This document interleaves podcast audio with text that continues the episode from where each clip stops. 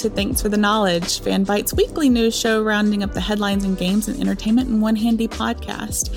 I am not your usual host, John Warren. He's actually out on vacation and will be back next week. I am Andrea Shearon, your guest host for this week, here to fill in and fill you in on some of the biggest stories making the rounds within the last week. Usually, you see me on Fanbyte as a weekend news editor or helping out over at Linkshell, our Final Fantasy XIV vertical, but I've been around quite a bit extra lately. Um, I hope everyone's doing well out there and managing to stay cool if you can. I think where I'm at, it's finally starting to uh, see a bit of an end to the heat wave out here in Texas. Um, thankfully, John has escaped that out on his vacation, but I think we do have plenty to um, to keep us busy through the heat. Uh, it's Soul Hackers 2 month this month, plus Xenoblade 3 just came out, um, I believe, a couple of weeks ago or maybe last week. Uh, we also got a Final Fantasy 14 update dropping hopefully here at the end. A couple of things that we'll we'll probably touch on a little bit coming up here. Um, and actually talking about some of that in our recent headlines. So this week, I was lucky enough to be joined by Fanbyte Senior Managing Editor Miriam Strom to go through each of the week's biggest headlines. So let's go ahead and jump into that conversation now.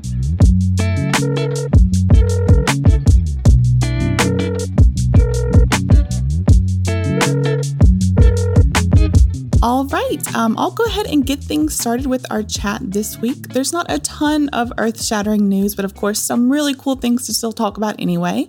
Um, so I have actually asked Fanbyte Senior Managing Editor Nerium Strom to come help us break it all down. Nerium, how are you? And thank you for joining us this week.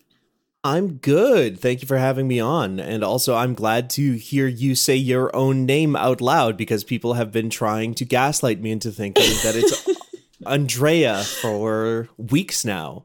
I've been I've been everything. I've, Andrea, Andrea. Um, someone wrote Andrew on my Starbucks cup not long ago. That's um, so I was like, oh well, that's a whole different name. Good. Um, so no, not that. My little cousins call me Anja. So if you can't pronounce it, then that's that's fine too. Anja. Anja. Um, I used to have trouble pronouncing Sasha. That was a cousin of mine. I used to say like Sasa. That's cute. That's precious. Um, so now I'll respond to Anja too, um, if, if Okay. anybody doesn't like Andrea either. Um, but yeah, no, I am so glad that I get to host this week and have you on. Um, we do have some some stories that I think you and I can talk circles around, and some that I am not quite so familiar with. So, um, but we can go ahead and get started, maybe on some league news if you are a league liker, Miriam. Yeah, I mean, I used to be uh, to a certain degree. I was always way more of a Dota person. I don't know if you know this about me, Andrea. Andrea, um, and Anja. um, yeah, no, I was I was uh, out of, right out of college. I, I played Dota two for Red Bull Esports. Um, Oh, wow. Not uh, not as a competitor, but as a as a journalist for them. Um, so I played a lot of Dota 2 and um, there's like a I don't know, I feel like Dota 2 players have a chip on their shoulder about League of Legends because League of Legends is way more popular, but Dota 2 is like the the beautiful game. It's like the pure sport um in a weird way. But yeah, I did watch Arcane, um the League of Legends animated series.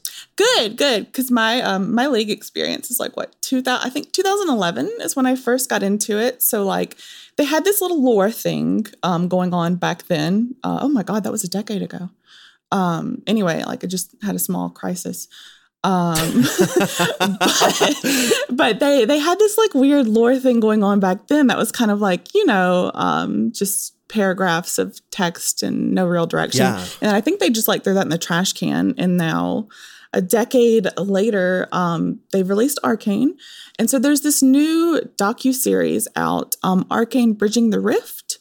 Um, And it Mhm. kind of dives into um, all of the the making of Arcane and all of that good stuff and kind of how it came to be. I watched a little bit of it. I watched that first episode. Um, and we have a really cool write up um, about it over on fanbyte.com.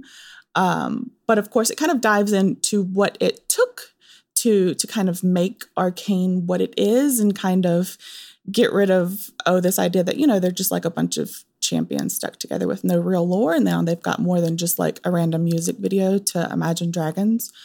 Um, but yeah, so Arcane. Have you happened to watch the new series or, or any interest in that? In the um documentary specifically? Yeah, yeah, yeah. I have not watched it. I I think only the first episode is out now. Right. Um, I know um, featured contributor of the website, uh, Funke Joseph, loves Arcane, loves League of Legends, uh, and they watched it uh, pretty quickly. So they were telling me a little bit about it, and it sounds interesting for sure. Like uh, I have problems with Arcane um, from mostly from a narrative perspective. I think that does way too much work to like try to gotta hear both sides a very straightforward conflict in that universe um, where there's like a like a rich uh, overclass oppressing um, this uh, like you know uh literally under literal underclass. They're literally people who like live they're poor people who live in, in kind of this little underworld city. And the underworld city wants um independence from the rich people and they basically just want to like say hey our city is our city. We're not a part of your city. And the rich people uh killed them for that and then there's sort of this detente going on uh during the events of the show and there's a you know kind of uh, origin story of these two different characters who are sisters, one of which who becomes in the lore is a cop, and one of which is a criminal. And uh, Arcane dives into that stuff. And but I will say, I love the way that show looks. Um, so I'm like really interested in seeing like the a lot of this. Uh, I think focuses in on some of the uh, animation and stuff like that, and how they have managed to achieve that look is very interesting to me um, because it's really distinct and it stands out from a lot of the crowd, especially the crowd on like Netflix. Like Netflix stuff is just not. I mean, circling back to Dota, Dota has a animated series as well, Dragon Blood, but it just looks like the Castlevania show, which also just looks like every other show that Netflix does now. Um, Right. It's an animated adult cartoon that's not a comedy. Right. And that's I, I guess they kind of touched that on that a little bit in the docu series too, talking about like, you know, the video game curse of of becoming a game to film or TV or or whatever it may be. And League is trying to escape that, I guess. And uh, I mean, as far as games to TV shows, I guess, you know, like we're kind of mentioning the bar is not that high. So No, historically, it's not been. Right. Um, I, I I've only watched up to like I don't know. It's, I think it's like nine episodes long, and I'm around seven or so somewhere. Oh, I lit- I just watched it because I thought that they put Caitlyn and Vi together. Like from how the internet reacted, I thought it was like a thing out the gate, and I was like, all right, I'm here, and it's not what I thought. So never mind. I just kind of like checked out there. Um, Another classic Netflix thing of like, we're going to say uh, in tweets and interviews that these characters are gay, but do they ever actually like uh, hook up or kiss or do anything in the show? No. Yep. No.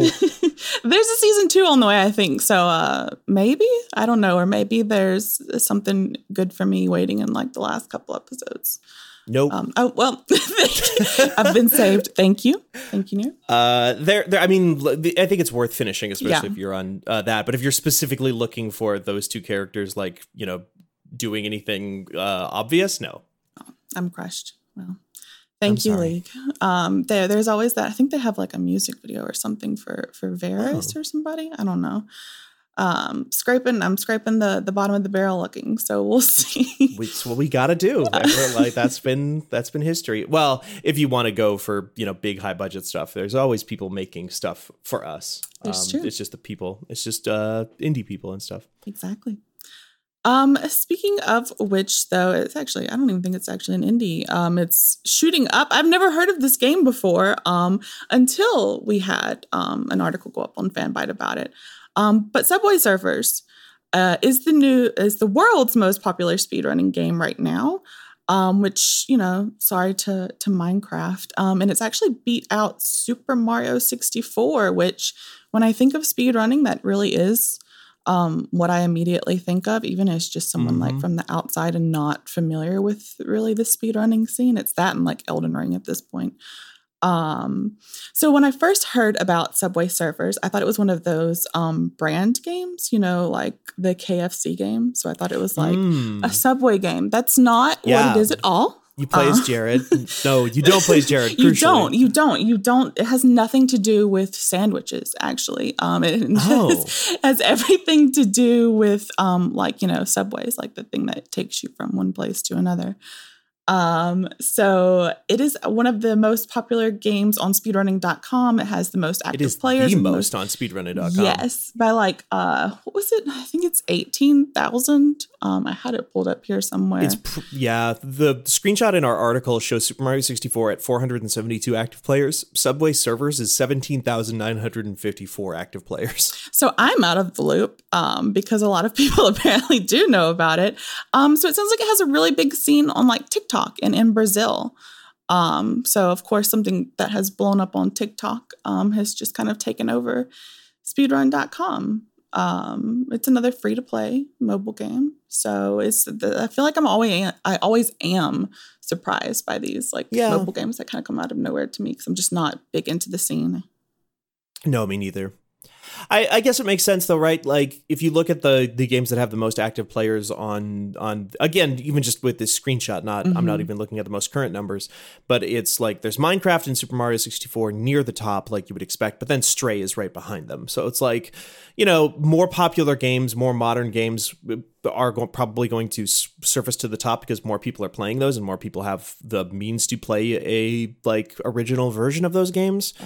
Um, and also just like you know as time passes and the idea of speed running becomes more and more like just a normal part of everyday life the way that video games became a normal part of everyday life for people it's just like yeah games that are popular now are just going to become the new de facto. It's not going to be the classics that people played on hardware six generations ago that nobody can buy anymore. It's going to be things that anybody can play especially a free to play game that has basically zero barrier to entry. Right, right. It's cool. No, it's really, really cool. Um, my idea of these things, um, to see that things aren't, you know, enthusiast level, the Elden Ring is nowhere even in these like top 10 most popular games. There's not a million people trying to break that game. And, it's and probably so daunting right but- right. I can hardly, I can't get through the first area. Like I just run around there and just die a lot. Um, so I am doing the reverse. Um, but possibly in quite a bit more sobering news, um, people on the internet being horrible again. Um, we have another story um, about Destiny 2. So some Bungie employees. Um, a judge actually ordered some um, this this online phone company Text Now to name the people that were threatening two Bungie employees back in June. Um, in, in case you aren't familiar, if our listeners aren't familiar, um, so there were two employees that received um, a series of really horrifying um, text messages. So they did things like, "I, I know where you live. Um, I've moved close to where you are now." They sent, Right. they sent. Oh no, they they tweeted pictures of their actual ID um, and some really horrific stuff. Um, but it sounds like they actually aren't going to press charges, but they have been named. So a judge ordered Text Now to give up the names of the people that were um, buying this access and harassing Right. these employees.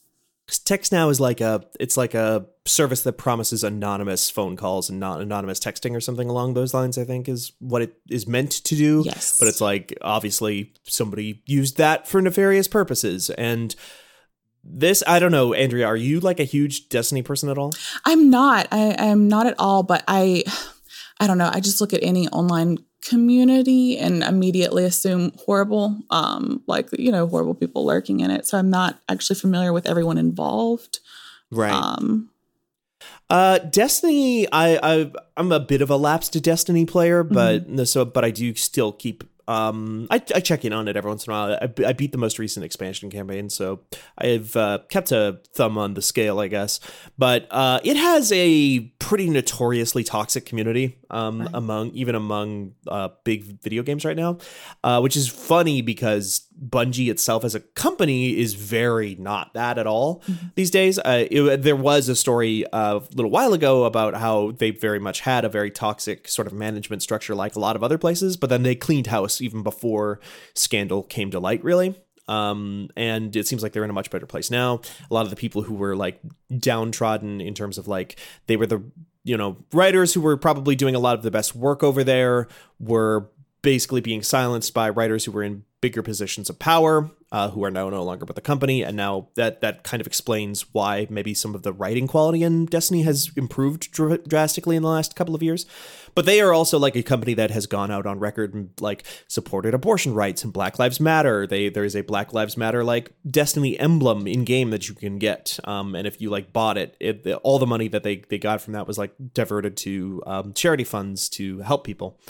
Um, and so it's kind of interesting to see that like the community around the game is so so so so vitriolic but it's like it's the classic example of like you can tweet anything about the game and the all the comments are just going to be like i can't believe you nerfed Mm-hmm. this gun you bastards i'm gonna find you and the obvious like endpoint of that is somebody eventually isn't just saying that um you know, in, in, even, no matter how they they intended, it's never a fucking joke. It's never funny or or Right. good to do that or or acceptable to to say that sort of shit. But eventually, you were going to be, find somebody who took it to the next level past that. Um, you you know, you throw darts at a wall. Eventually, you're going to hit something.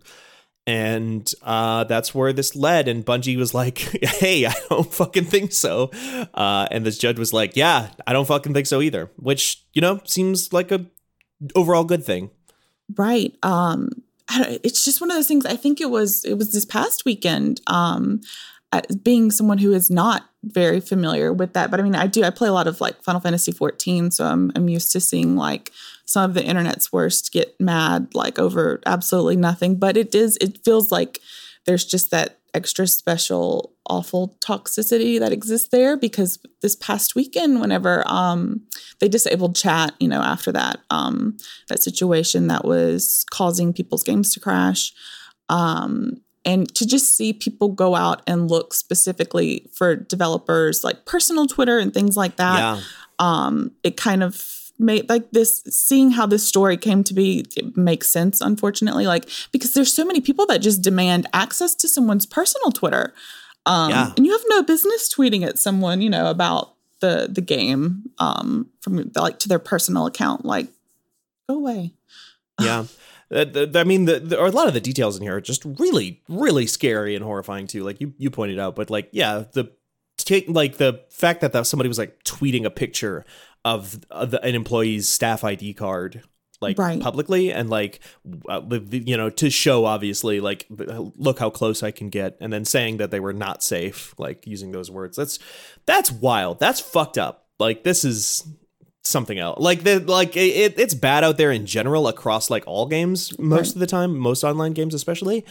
But boy this is a this is a rough one yeah and it's you know i don't know where it goes from here. Um i think even like you know the the report and then our write-up too it's kind of we're at a at a hanging position kind of trying to figure out Yeah. you know what what happens. Do they just let authorities handle it there or are the the employees actually going to do anything? It sounds like they're not going to press charges um bless them. I would be terrified. So i don't know what i would do in this situation um, but I hope they are safe because oh my goodness, I, I don't know what to do about some of this like the online harassment and this kind of issue. But like the, the thing on Twitter is I don't know, that's terrifying. yeah oh my god Um, okay, that is a really ugly one. Um, but we move do to something something something that is both kind of light and also not light. Uh, yeah the story we, it's weird huh yeah, this story we're about um smooching uh killers. So Yeah. th- I can make that sound better than I just made it sound. Um but Dead by Daylight, I do love me some Dead by Daylight. I haven't played a lot this year.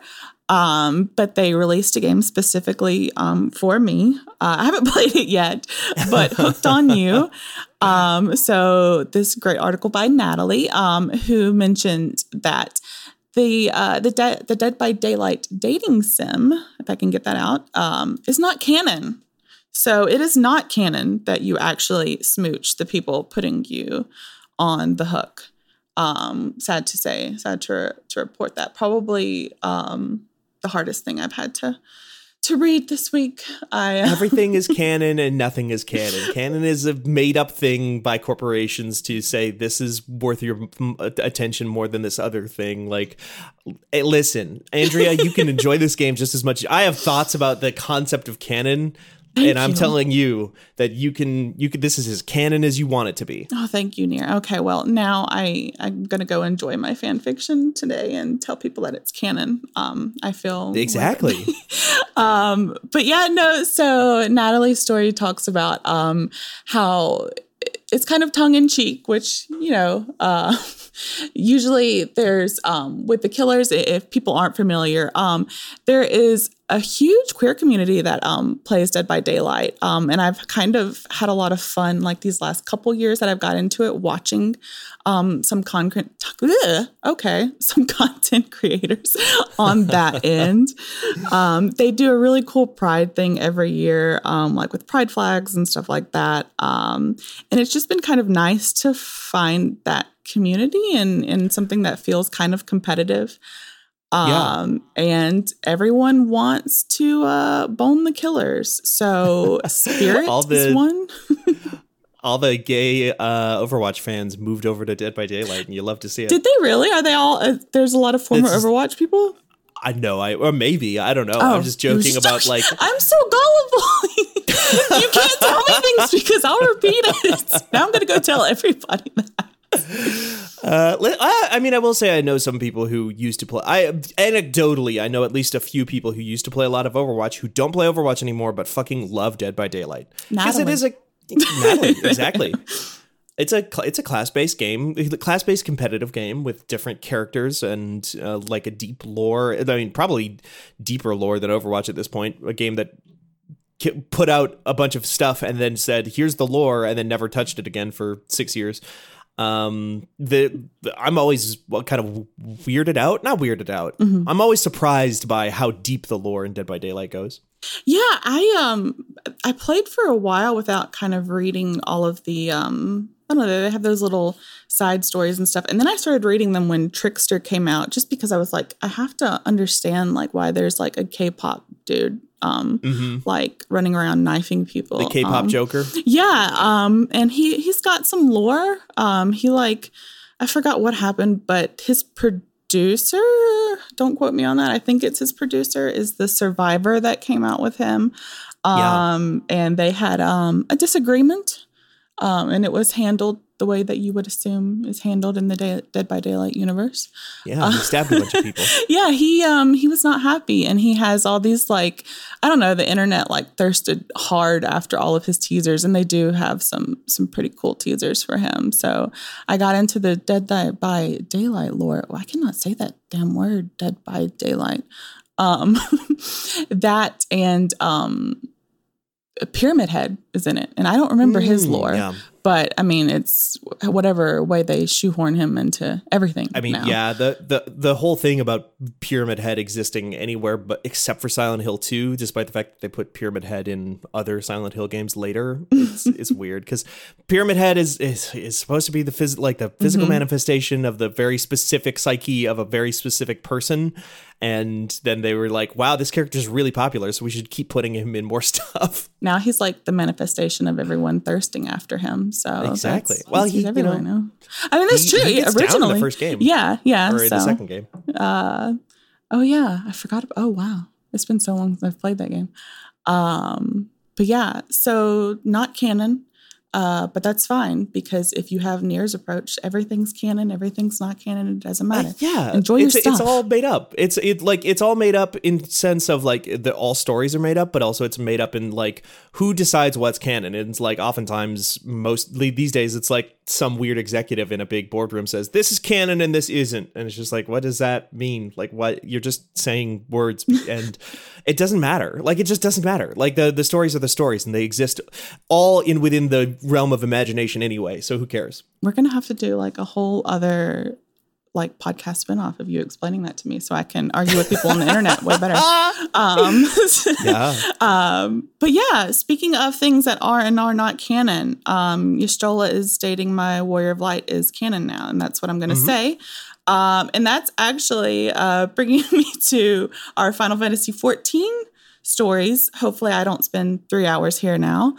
Um, but so over the week, um, I know we were talking a little bit about you playing some this weekend here um, earlier. Yeah, I would love to. Yeah. Um, hopefully it doesn't get DDoS'd again. Um, I've never actually said that word out loud. I'm assuming it's DDoS. DOS, yeah, Yeah, okay. Do- DDoS. Yeah, Some people say DDoS. Yeah. Um. Anyway, it happened again over this week because some people hate fun. I was online, um, writing down a million things and taking screenshots and getting ready to work on our really cool database pages. Shout out to Linkshell, uh, random plug. Go to thelinkshell.com for all your Final Fantasy XIV news Yes. and opinions and other things. and y'all stop DDoSing it so I can keep working. Uh, but no, it, it sounds like uh, they struggled with this again. Um, there were mass disconnects a couple of times. Um, I know I got disconnected, um, and then you see the dreaded like you're the 2000 person in queue. Um, Yeah. Someone called it the sundering again, which was funny. that went around. I was like my favorite tweet of the week was like everybody with a disconnect like circle over their head, and they were like, "Oh no, we're getting sundered again." Um. So yeah, it, it seems like it went on for a couple days. I have not seen anybody else say anything about um getting DDoS again this week, but it seems like it happens near every big patch.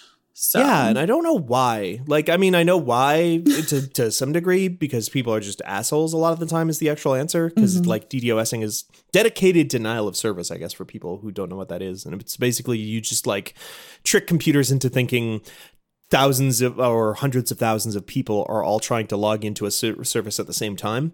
Sometimes this is used in the form of like people trying to be dicks for a specific reason where they're like I'm mad that you nerfed that gun in Destiny 2. You know, stuff like that. And a lot of the times it's just like people who are like I'm going to show off what a like how powerful I am, like what a good hacker I am. And and like if you actually talk to any like computer programmer or, ha- or actual hackers or whatever, they're like DDoS attacks are not hacking. They are like the simplest fucking thing in the world to do, and they're not you. It's just a big brute force attack. They're not doing anything interesting. Um, So it's like not even good at that. Um, so all it is is is oftentimes just people being dicks. Yeah, it's I used to um when I worked in retail hell um my younger years through college, I used to always tell people to uh go ahead and update your Christmas console um because people without fail every year PlayStation and Xbox and all of that they wind up, you know, getting targeted for some of the same stuff. Um and no one can update their console on Christmas Day. So Yeah, as it mhm. goes. Um and actually, sorry, it's it's distributed denial of service, not dedicated. Oh. I misspoke. okay. Uh, I'm um, looking to if there's any if anybody's like claimed you know reason for doing this one on this in this particular case, Mhm. but I don't know. Yeah. Anyway, That seems. I know uh, a joke that always like seems to start with the community is um, that it's all of us trying to log in, and it's just like surprising squares, and so we're doing it to ourselves. I, I, I actually um because I don't know anything about like stuff like that. I asked um someone before who knows way better than I do um about, about these sorts of things, and he was like, "No, it's it's pretty clear like when that's happening versus you know everybody's Yeah. just logging in for patch day." And I was like, oh, "Okay, so I guess it's not all of us um storming the servers trying to to play a patch or something." Um, but no, horrible. Um, but there's still there's better news um for for 14. It's not all um terrible. Uh, Jeremy Ang, I believe is how you say it. It might be Ong. Jeremy Ong. I should have looked that up um, actually before. I don't think I've ever heard him say his name out loud.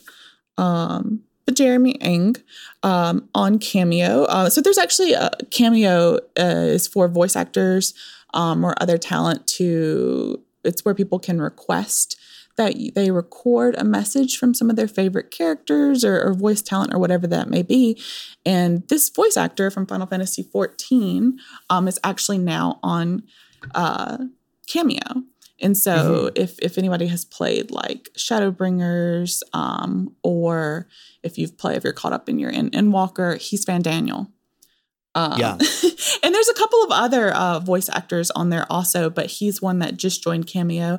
So now people can request um, voice clips from Fandaniel, um, which is incredible. And this clip in particular that we have written up um, over on Fanbyte is about telling the Lord to hit that bong um, which is what I've always wanted to hear from Daniel say.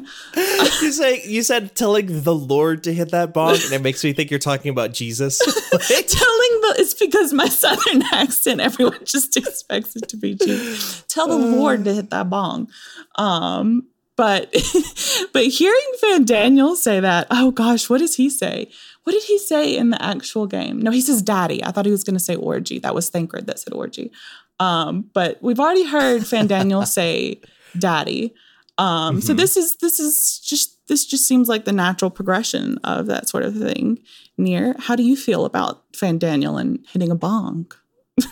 I love the idea of uh, Fandaniel telling Zenos to hit that bong. Um, the the request reads uh, as follows. I can actually read the whole thing mm-hmm. if you don't mind. Uh, hit that bong, my lord. Yes, hit that shit. Ah, was that dank puff not pleasing to my lord?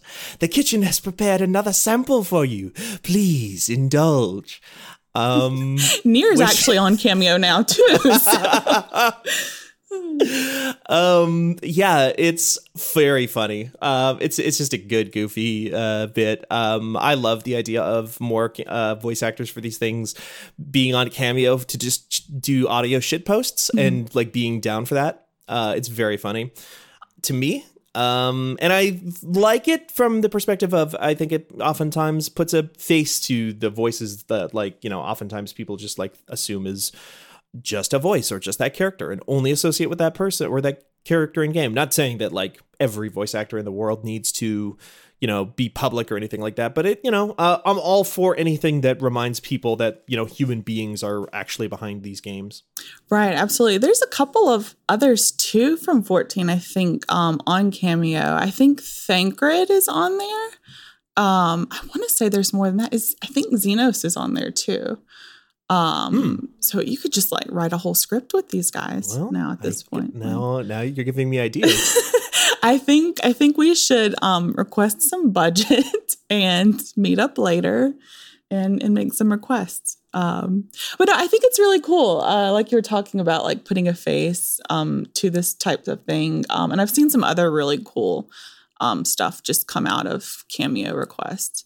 Um, I always wonder about like the legality of it because it's their voice and i don't i think there's like always a joke of like oh i don't know who this is or something like that um so they don't really invoke the names of the yeah. people I mean, they own their voice, right? Yeah. So as long as they're not using that character name, I'm sure it's it's fine until we get to the point where Disney is buying out like Robert Downey Jr.'s vocal folds or whatever. Yeah.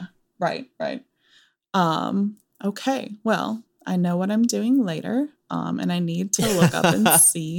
need to check some prices, Andrew. Let's, let's get on this. need to see who all's on Cameo. I wonder if is on Cameo. Um, I have requests. Right. She was in the her voice actress was in a different game this year, and it fucks me up. Like that is the honest. Like that what is why I kind of like. What's that? What what game? What, what was she in? Warhammer 40,000 Chaos Gate oh. Daemonhunters. never mind. I, I, probably will never know then. Um, bless. Oh, okay. Well, I did not realize. I think there's a. Yeah, there's, you really are Southern. I, have got it. I have like all these. I'm I'm not um a religious person, but I have all of these like random Southernisms that are going to come out um, that everyone can enjoy. I think John is is from the South too. So oh yeah, he's from Texas. Yeah. He absolutely you and he, I'm sure, would get along great or do get along great. so it'll be it'll be just like John's here with with some Southernisms. Oh. Um, but um, no, what was I saying? Oh, there's like a what is that show? Oh God, now I can't remember. It's got G'raha Tia's voice actor in it. Um, but he's a person. I mean, he's he's always a person. But you know what I mean? Like he's like he's, wow, objectifying G'raha Tia in, on my podcast? No, in my podcast feed, your podcast. He's um. Oh my gosh, I'll remember. Wait, Bridgerton. That's it. Oh my god, it Bridgerton. that's okay. it. Okay, I've never yeah, seen it before. Yeah, he is in that. Right. Yeah. I've never seen it before either, but I remember people talking about that. He is not a catboy in that show. So weird. Um, I will. I'll watch that and go to Cameo. Um, but we reminds do, me of the. I, this this might be lost on you. I don't know how what our age difference is, Andrea, but it reminds me of when I heard Carth Onasi's voice from Kotor two, or Kotor one in like an episode of Criminal Minds or something like that because he was like playing the killer. Oh my gosh. I so I my my terrible secret is that I've never played KOTOR. Um which like a mark on my That's not record at terrible. that point. No, no, that's fine. um I did watch They're Criminal. Minds though. So Really? yeah. Um I I liked that show a lot. but anyway, um I think we do have a couple of more to hit so I don't talk about G'raha for like 45 minutes, I promise. Um, but Bungie, this might I might need your your help a little one on this one near then because I don't Hit know me. a whole lot about it. Um, so it sounds like Bungie is kind of keeping um, season 18 close to their chest. Um, and I don't know how that typically goes with Bungie. You know, I don't know how far out they they tease some of these things. Um, but it sounds like season 18 in particular for Destiny 2 um they're just they're not talking too much about it yet. Yeah, Um, it sounds like they're gonna wait till hours before release to say anything about it, which is interesting. yeah i um just coming from like my typical service game that we just got done talking about you know these things typically start months you know out. And sometimes we know kind of like we do for like 6.0 for final fantasy 14 we know a loose roadmap for everything um and i don't know if you know but is bungie typically that way like do we have a long roadmap for destiny 2 um No, not typically a super long one. I mean, we we have a very very broad idea of like you know we have some names of some things that are that are coming later, but they don't really go into deep details about like what that actually means from a from usually from a story perspective. Sometimes, uh, very often actually, they will they will give out like a list of like okay, this is what we want to change about these weapons over here. We want to like make it so we're in sometime in the future we're going to be patching these guns so they don't use ammo anymore, and and they'll they'll tell you stuff like that. You know, very nuts and bolts kind of uh, information about like where they want to take the direction of the gameplay, but they very rarely talk too too much directly about the the story. The one exception being really that we have. Uh, like a, a year or two ago, I forget exactly uh, how long it's been, but they did do a big like drop where they were like, "Here's the next four years of Destiny, and it's going to be Witch Queen, it's going to be Lightfall is one of them, which I don't know if that's even like a given name or like a a, a completely uh, locked in name. mhm. Um, but they there was like four different expansions, and then the Witch Queen, you know, like which has already come out. Um, and so we're kind of like waiting for some of that stuff to play out. Witch Queen came out early this year, late last year, something like that. Mhm. Uh, it had been delayed many, many times. Uh, so that could be part of this too. Part of the reason that they're being very quiet about some of this stuff is because their roadmap is different than it was originally. Because the Witch Queen kept getting delayed and delayed and delayed, um, and it turned out really good. People really seemed largely cool with the Witch Queen. Um, as it is, and they've been doing some really interesting stuff like overhauling all of the different subclasses for every class in the game. Um, so like every class in the game has three different elements that they can embody, like electricity, fire, or like void, I guess, or poison. Um, and all of those have gotten work uh, like overhauled season to season. So we know, do know that the next season is going to be the last one of those overhauls, which is going to overhaul like the electricity powers. Um, but for the most part, they yeah they just haven't said much, and they really didn't say much about the last season either in terms of plot, which ended up being about like a lot of um, characters dealing with their traumatic pasts. Um, Zavala had a wife who had died in some some capacity in the in the past, or died in some way in the past, uh, and he was being haunted by her ghost. A character called Crow, who's sort of become a fan favorite, especially of Merritt. Merritt loves Crow. um is like a big feature of this season now because he um he had lost his memories like a lot of other characters in Destiny. It's kind of like a it's like a lore thing in that game that when you become a guardian you lose all your memories. Um but he got all of his memories back so he remembered being a bad guy uh but he also has his uh feelings and memories of being a good guy. Um so he's like conflicted now. Uh and it's very cute. And yeah, I mean, other than that, I just haven't been following Destiny uh, too super closely enough to say exactly what people are looking forward to Mhm. um, in terms of like big changes in the near future. But obviously, this comes pretty off the heels of sounds like that Sony Bungie deal went through. I think. Yes, that's what. Um, and, and Merritt actually speculates a little bit um on that in her write up um of how they're kind of keeping this close to their chest for now.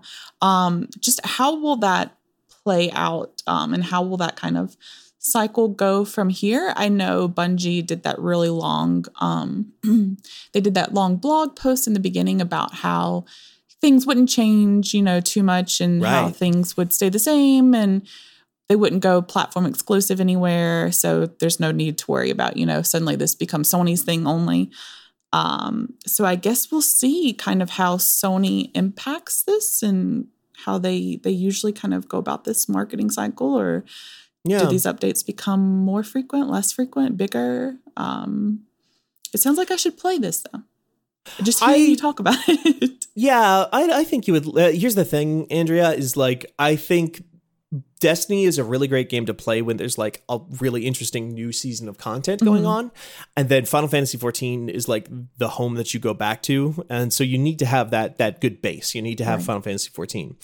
Um, and what I'm constantly telling Merritt is Merritt should just get into Final Fantasy 14 because she keeps getting like tired of the grind in Destiny. So I think you've already, I think what you've done, Andrea, is you've just skipped the middleman. You've just skipped the process where you have to play Destiny and instead realized, oh, I should just play Final Fantasy 14. There we go. Yeah, that's um, I need to uh, back off of 14 a little bit because now I'm just like, I downloaded that phone app and I'm like checking it. Does Destiny have a phone app? Because oh, at that yeah. point, oh well, I'm doomed.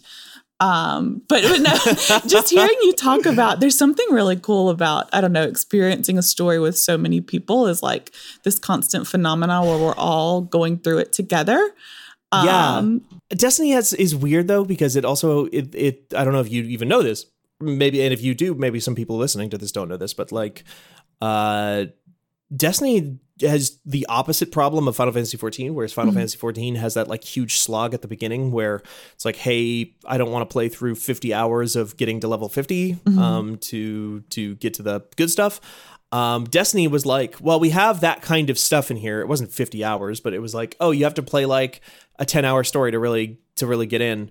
They took all that stuff out and there's oh. just no way to experience it now. It's just gone. Oh, lots of content is just gone from the game, and they're constantly they call it vaulting. Oh, I've like heard they, this. Yeah, yeah they're just constantly taking stuff out and they've replaced it with like a little kind of encyclopedia button that you can press on the front page when you load into the game where it's like okay there was a guy named dominus ghaul he showed up and he put a big weird sex muzzle on the big orb in the sky and that let it steal the sex orb's powers and uh, he exploded but now everything is was fine. But then it wasn't fine because then the big pyramids showed up and that was bad too and a lot of the stuff you just can't play. Like a lot, there's entire locations you can't go back to, and they slowly rotate some of that stuff back in in different ways. Um, like for instance, Mars was a location in Destiny um, until that big like the big first vaulting that they did.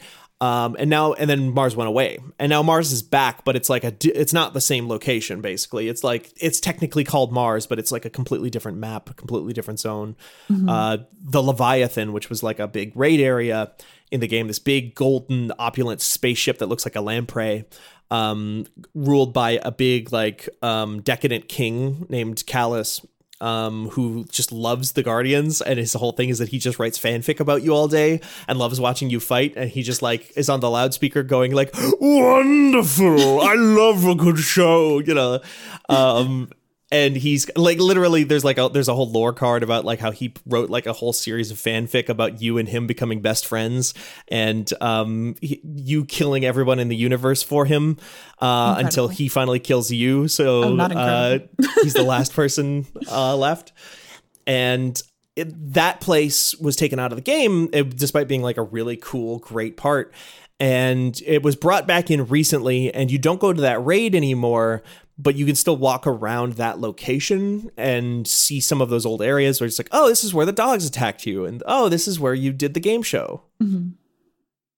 Oh my goodness, that's like I, I don't know a, a, dude writing fanfic. I mean, I'm sold mostly minus the, I don't know the Disney vaulting thing. I get kind of irritated just because you know people can't experience some of the original 14 content the way it came out. I mean, that's being like weirdly protective of like, you know, the first experience I ever had with the game. So it's not that big of a deal. So the idea of like, I don't know, Disney vaulting something is kind of strange to me. So maybe I'll, I'll give it a shot and Merritt and I can trade places for a little bit and she can she can go try Final Fantasy 14. Now listen, if this results in you getting Merritt to play um, Final Fantasy 14, it'll all have been worth it. Perfect. Maybe um, we'll we'll do something with Cameo and Fandaniel and see if we can we can convince her. Yes, like oh yeah, let's get Fandaniel and Zenos to just like tell Merritt to play. Perfect. There's a free trial up to level 60, my lord. Oh, has anybody? I can't. Uh, surely someone has done that. I can. Surely somebody has done that.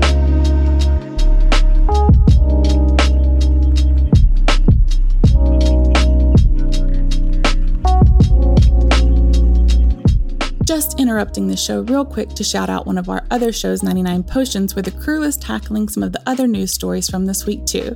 Near and Imran are joined by Merritt and Mike to talk more about Pokemon news and the Netflixification of games via things like Game Pass and much more. So head on over to fanbyte.com slash podcast to check out all of our other shows. Okay, back to the show. All right. Well, here's another um, that I I think we had this chat kind of the other day. Um, a few of us um, at work about Pokemon and the new upcoming games. Um, so I don't actually know a ton about Pokemon, but I do have a soft spot for Ash's original voice actor because this was more my time with it. Um, so 17 years ago, as some of you may remember, um, Ash was voiced by someone else. Um, and their name, I had it over here. Who was it? Veronica Taylor um, was actually Ash Ketchum back then. Um, and hasn't been Ash for a long time. I know I felt like I've watched it um, and kind of wondered, oh, they just changed his voice actor recently. But no, it was in 2005. Um, mm. they changed Ash's voice actor. Um, but Veronica Taylor is actually doing um, her old Ash voice for a deep dive audiobook, which is kind of cool. Um, and I haven't engaged with that series like enthusiastically in a long time, but this sounds kind of cool. It's called Monster Kids How Pokemon Taught a Generation to Catch Them All, um, which just kind of explores um, the franchise um, and, and kind of our era of it. Um, I think we're close in age. I think so. Yeah. Were you were yeah. you a big Pokemon kid? Oh yeah, yeah, yeah. I fell off Pokemon hard, but like when Pokemon Red and Blue and Gold yes. and Silver were out, that was like, yeah, absolutely. Yes, that was that was mine. Um, I have a lot of fond memories of Red and Silver. Um, I have a really embarrassing story about Pokemon and how much I loved Pokemon that I need to tell sometime, but I don't want to derail you. Oh no, please tell it, and then I'll tell mine, and then we'll talk more about. Oh, Ash. if you have an embarrassing story, then that's fine. I do. Okay, great. I had a thing where um, I was watching the Pokemon anime at the time, mm-hmm. and I think I've told this story on maybe Channel F or something like that. Another great fanbyte podcast that you can go listen to at fanbyte.com slash podcasts. Um, we uh, me and my friend adam at the time were watching the pokemon anime and we were both into way into drawing. So what we did was um, we, we got to the episode where brock like leaves the group uh, and he's like listen i gotta go train by myself and like do my own thing and like he leaves the show and it's like whoa that's wild. Um, this major character you know it was like the you know eight year old equivalent of a character death on a show. Mm-hmm. and we were so torn up about it that what we did was we put up like um, PSA in memorial posters throughout the elementary school with um like that were just like printed out pieces of paper with um like the announcement that like Brock had had left Pokemon. And to get the because we didn't have color printer we couldn't put Pokemon pictures just on the printed pieces of pieces of paper um we took Lunchables, that Pokemon branded Lunchables, and cut out the cardboard pictures of Pokemon on them and pasted them like like literally like pay, like put glue on them glued them to the the posters throughout the entire school. And it's just like as many of you know brock is oh like pokemon. That is hilarious. And i think i think we were like almost the same child near um so we would have been best friends as children because my, i believe it. I know. That is adorable. Um and wholesome. Mine is um I'm surprised my mom didn't like throw me out.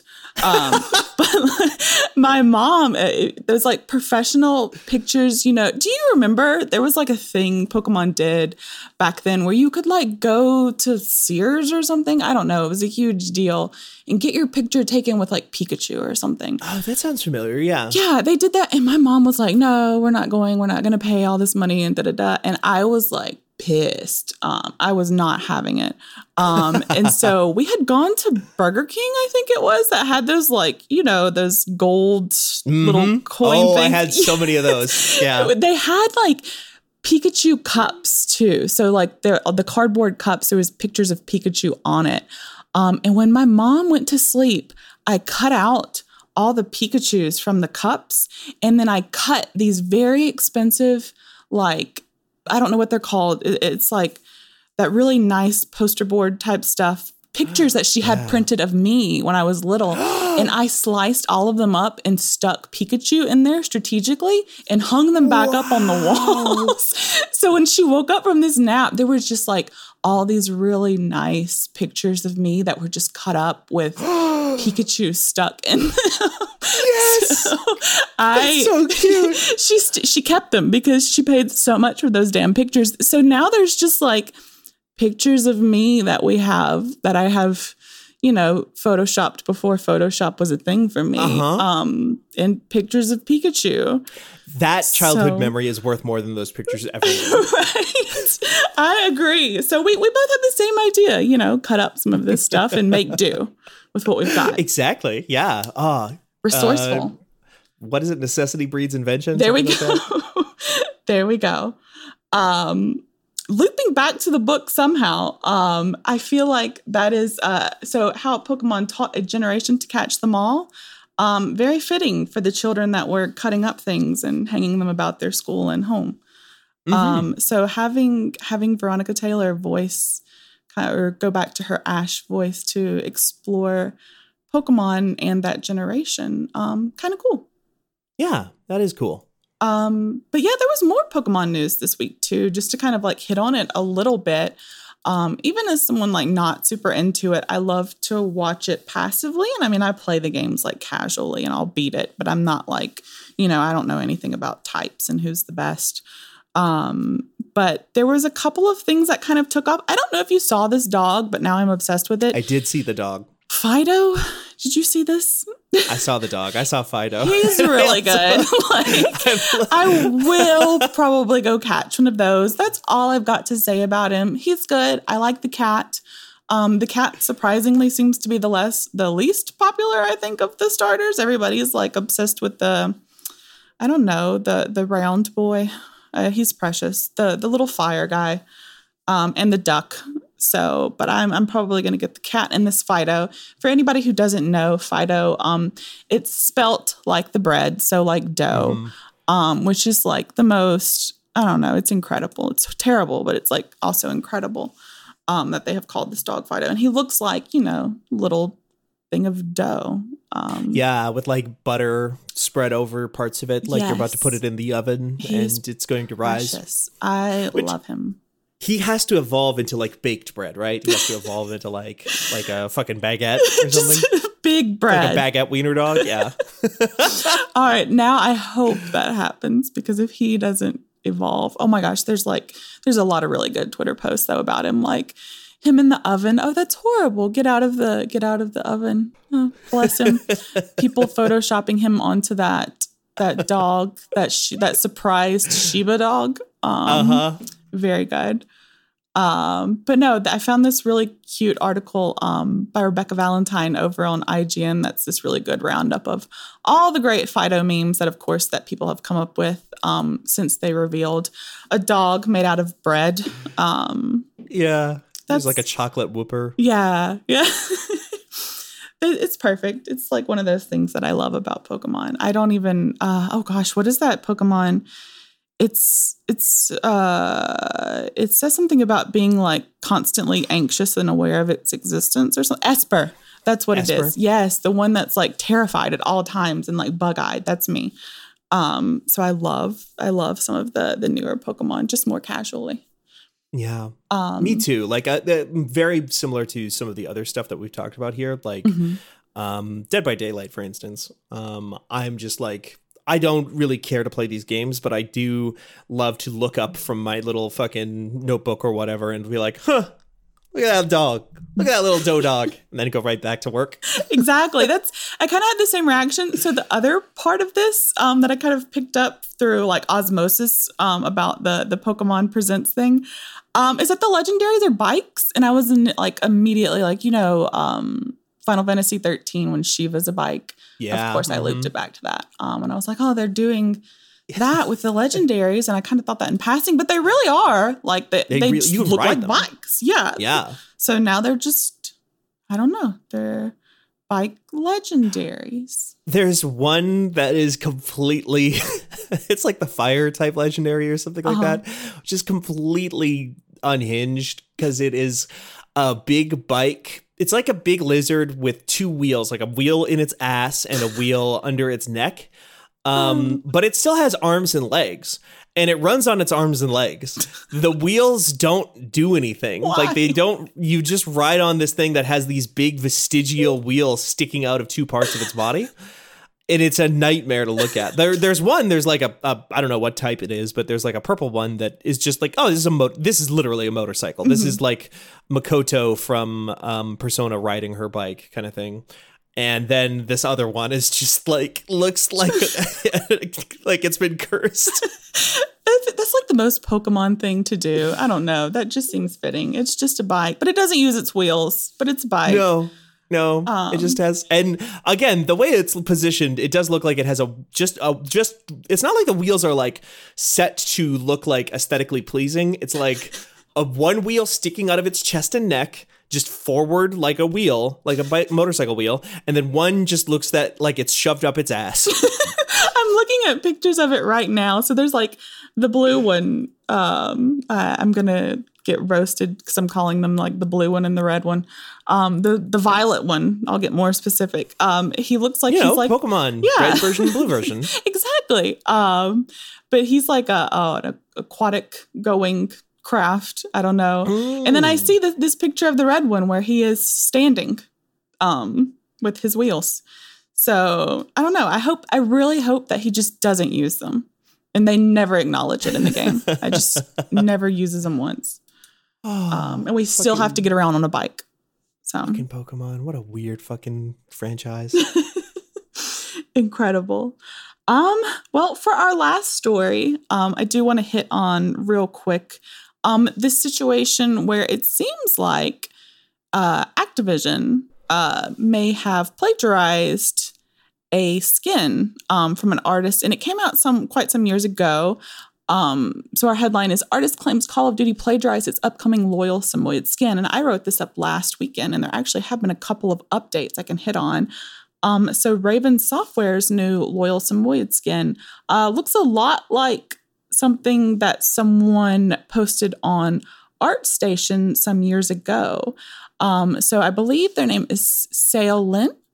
Um, they posted this really cool like mock-up of a fluffy Samoyed. I have a Samoyed, so I love them. oh, really? I did. so I saw this and I was immediately like, oh my God, it's Zeus. And then I forgot that there's like, you know, a whole breed of dog out there that looks like him. Um, It's not Zeus. it's not your dog isn't a legendary. There's not just one of him in the world. right? No wheels or anything. He's he's not as special um, as I like to think he is, but he is. No, he's my baby. Um, so this is not a picture of Zeus, but it, this is a really cool picture um, that someone did um, of a skin for one of the operators in Call of Duty Warzone. Um, and so it sounds like maybe someone over at Raven Software lifted their work. Um, and you know, of course, all of these things I like to go into it assuming, oh, you know, no idea is original anymore at this point. You look at it though, and these things look a lot alike. Um, yeah, they're like pretty much one to one. Exactly. That was it was not a situation where I felt like I could go, oh, okay, you know, not an original idea. I'm sure everybody has thought about dog skins in Call of Duty. No, this is like down to This the T. Right. This is a this is a dog skin in baggy blue pants with a gray parka that uh, that is topped by a scarf with a very specific pattern and has patches on the left arm and uh, like a little I'm not sure what that is on the right arm but there's like a walkie-talkie or some some device on the on the right arm. And the le- right thigh has like a, a little like a Rob Liefeld buckle or, or or pouch like a cable pouch. I don't know if that plays that reference plays with anybody. There was a there was a comic book artist named Rob Liefeld. He loved to put pouches on every character design. Uh, like Nomura. yeah. and this is just this is egregious. This is this is just one to one. Yeah, it's it's it- you know it it feels like we we say oh it, it looks like it, this I don't know this looks damn like they the same damn near the same. Um, so the the artist um, posted about it over on their artist station account, um, and they said that they were never contacted um, by Activision or anybody. Um, so they were kind of doing the best they could on Twitter and kind of calling this out and tweeting at them and trying to get um, some other players to to mention it. And it sounds like um, recently, so just a couple of days ago, um, Activision emailed them. Um, we don't know, I believe, at this point, what the conclusion of that is. Um, but Activision ended up pulling everything. Even the the last weekend when I reported on this, um, they had kind of scrubbed everything off of like the patch notes and and their Twitter teases. They had deleted all of that stuff. Um, they had not said anything, but they did kind of scrub its existence. So, but of course, the internet never forgets. You can Oh, no, look no, at no. The, the internet archives still have blog posts that show the dog and the skin. Um, and so hopefully this means that I, I hope it was a, a good email for this artist. Um, it's way too easy to just lift this stuff that fans create. Um, got a lot of thoughts about that and fan patches and work going into games that I'll spare everyone from my my long rant. But um, Well, we'll t- we'll talk about it on that spin-off we were talking about right earlier. exactly um but yeah it, it sounds like they've been contacted so i guess we'll see what comes of the call of duty skin situation Or we'll never hear about this ever again. Right. The, the person will be quietly paid, and uh, that'll be it. You know, who knows? whatever it is i hope that they do get paid for it so Yeah. good luck to you They should at least get. I mean, if that thing was in the game and was sold for money, like they should at least get a slice of that pie. That was, you know, for the people who do own it already. Right. did this come out, or was this it did announced? not so It did not, from what, yeah so it was it was teased for the upcoming big patch um so they have a bunch of stuff coming out and there was like a whole lineup of dog skins um Right. and this one was in those skins so i don't know if the whole like patch thing is i, I don't know if all those skins are scrubbed um but even the the artist if you look on their ArtStation they have like a lot of really cool like reimagined call of duty operator skins. Um so uh, hopefully they're taking a look back. Of course we don't know how this came to be but activision and raven software need to maybe reevaluate how some of these things come down the pipeline. Yeah, I mean, there, there's, you know, there's some shit going on at Activision every day. True. sounds like it's literally. I, it was after this story that came live, but there was uh, another story from the other day about how apparently it sounds like uh, Activision has rehired that union busting firm that they used against Raven previously to try and stop them from unionizing, which did not work. Um, Raven did the well. The Raven QA department unionized, and now a different part of the of Activision has uh, Activision Montreal or something like that. I forget what they changed. It used to be Vicarious Visions. It was a it was a independent or not an independent developer, but it was a it was a separate entity called Vicarious Visions that had been around for many many years. And like a lot of big companies that want to basically scrub away that history so that they can fold those people into their things and then put them on making map packs or whatever the fuck um, they took their name away and called them Activision Montreal or something like that. Um, and though that Q and A department is voting to unionize, I believe, or, or is talking about voting to unionize. Yeah, that's one of those things. I um, of course, it's never okay to to lift someone's art, but sometimes whenever I look at some of these situations, I do start to wonder. You know, was this done out of desperation? Is someone you know pushed Yeah. to to uh, working really hard? And you know, people do things that they aren't proud of whenever they're pushed and pushed and pushed. So, Mhm. um, I don't know. I, I look at the the working conditions there, and maybe you would not have some of these situations if you had better conditions. So there's that Yeah. for Activision. It's Blizzard Albany too, by the way, just to Oh. just clarify that. Yeah. Thank But no, I, ag- I I agree with you, Andrea. Like, yeah, you fewer of these problems happen when people don't feel like they are pressured to keep a livelihood um, under things like crunch and things like toxic work environments. Right. They, they happen less at the very least. Exactly. Exactly. All right. Well, I think that actually closes us out. That's kind of all we have for this week. Uh, but I wanted to thank you so much, Neer, for joining me and bearing with me my first time getting to host the show. Um, hopefully, I can bug y'all some more. Yeah, absolutely. I loved having. I loved. I was going to say I loved having you on. I've been on this show twice in my life before this, so that's not a true sentence at all. I loved being on with you. Sorry, I've got 27 tabs open on my computer all the time, as is just like normal for me. So I've just been like glancing between different things, like is there any breaking news or is there anything we need to be talking about that we haven't yet, and stuff like that, and also checking my emails and blah blah blah. but no, uh, thank you, Andrea. Uh, this was really fun. Yeah, absolutely. And we will we'll do it again, and then we'll go back and uh, maybe we'll get you know something recorded for Cameo, and we'll just play it as the intro and outro. Mm-hmm. It'll be the intro and outro for the new spin-off near Andronier Dronier and like Astroneer, our Astroneer Adorable. podcast. Very adorable, where we um, explain canon, what is canon and not canon. So Mm-hmm. perfect. Well, thank you so much. Right, and that's going to be it for this week's show. Thank you so much to Nerium Strom for joining me this week to chat with me. You can follow Nerium over on Twitter at Nerium Strom, and you can, of course, listen to them on 99 Potions each week right here on Fanbyte's Podcast Network. Special thanks to our producer, Paul, who you can find over at Polimayo on Twitter. That's P O L I M A Y O. You can also find me on Twitter at Majora, where I share my weekend news beats and talk about MMOs, the bizarre things around them that happen in the community, the endearing culture around them, all that good stuff. Um, and we'll, of course, be back next week with our regularly scheduled program. Thanks for having me. Until next time, you're welcome.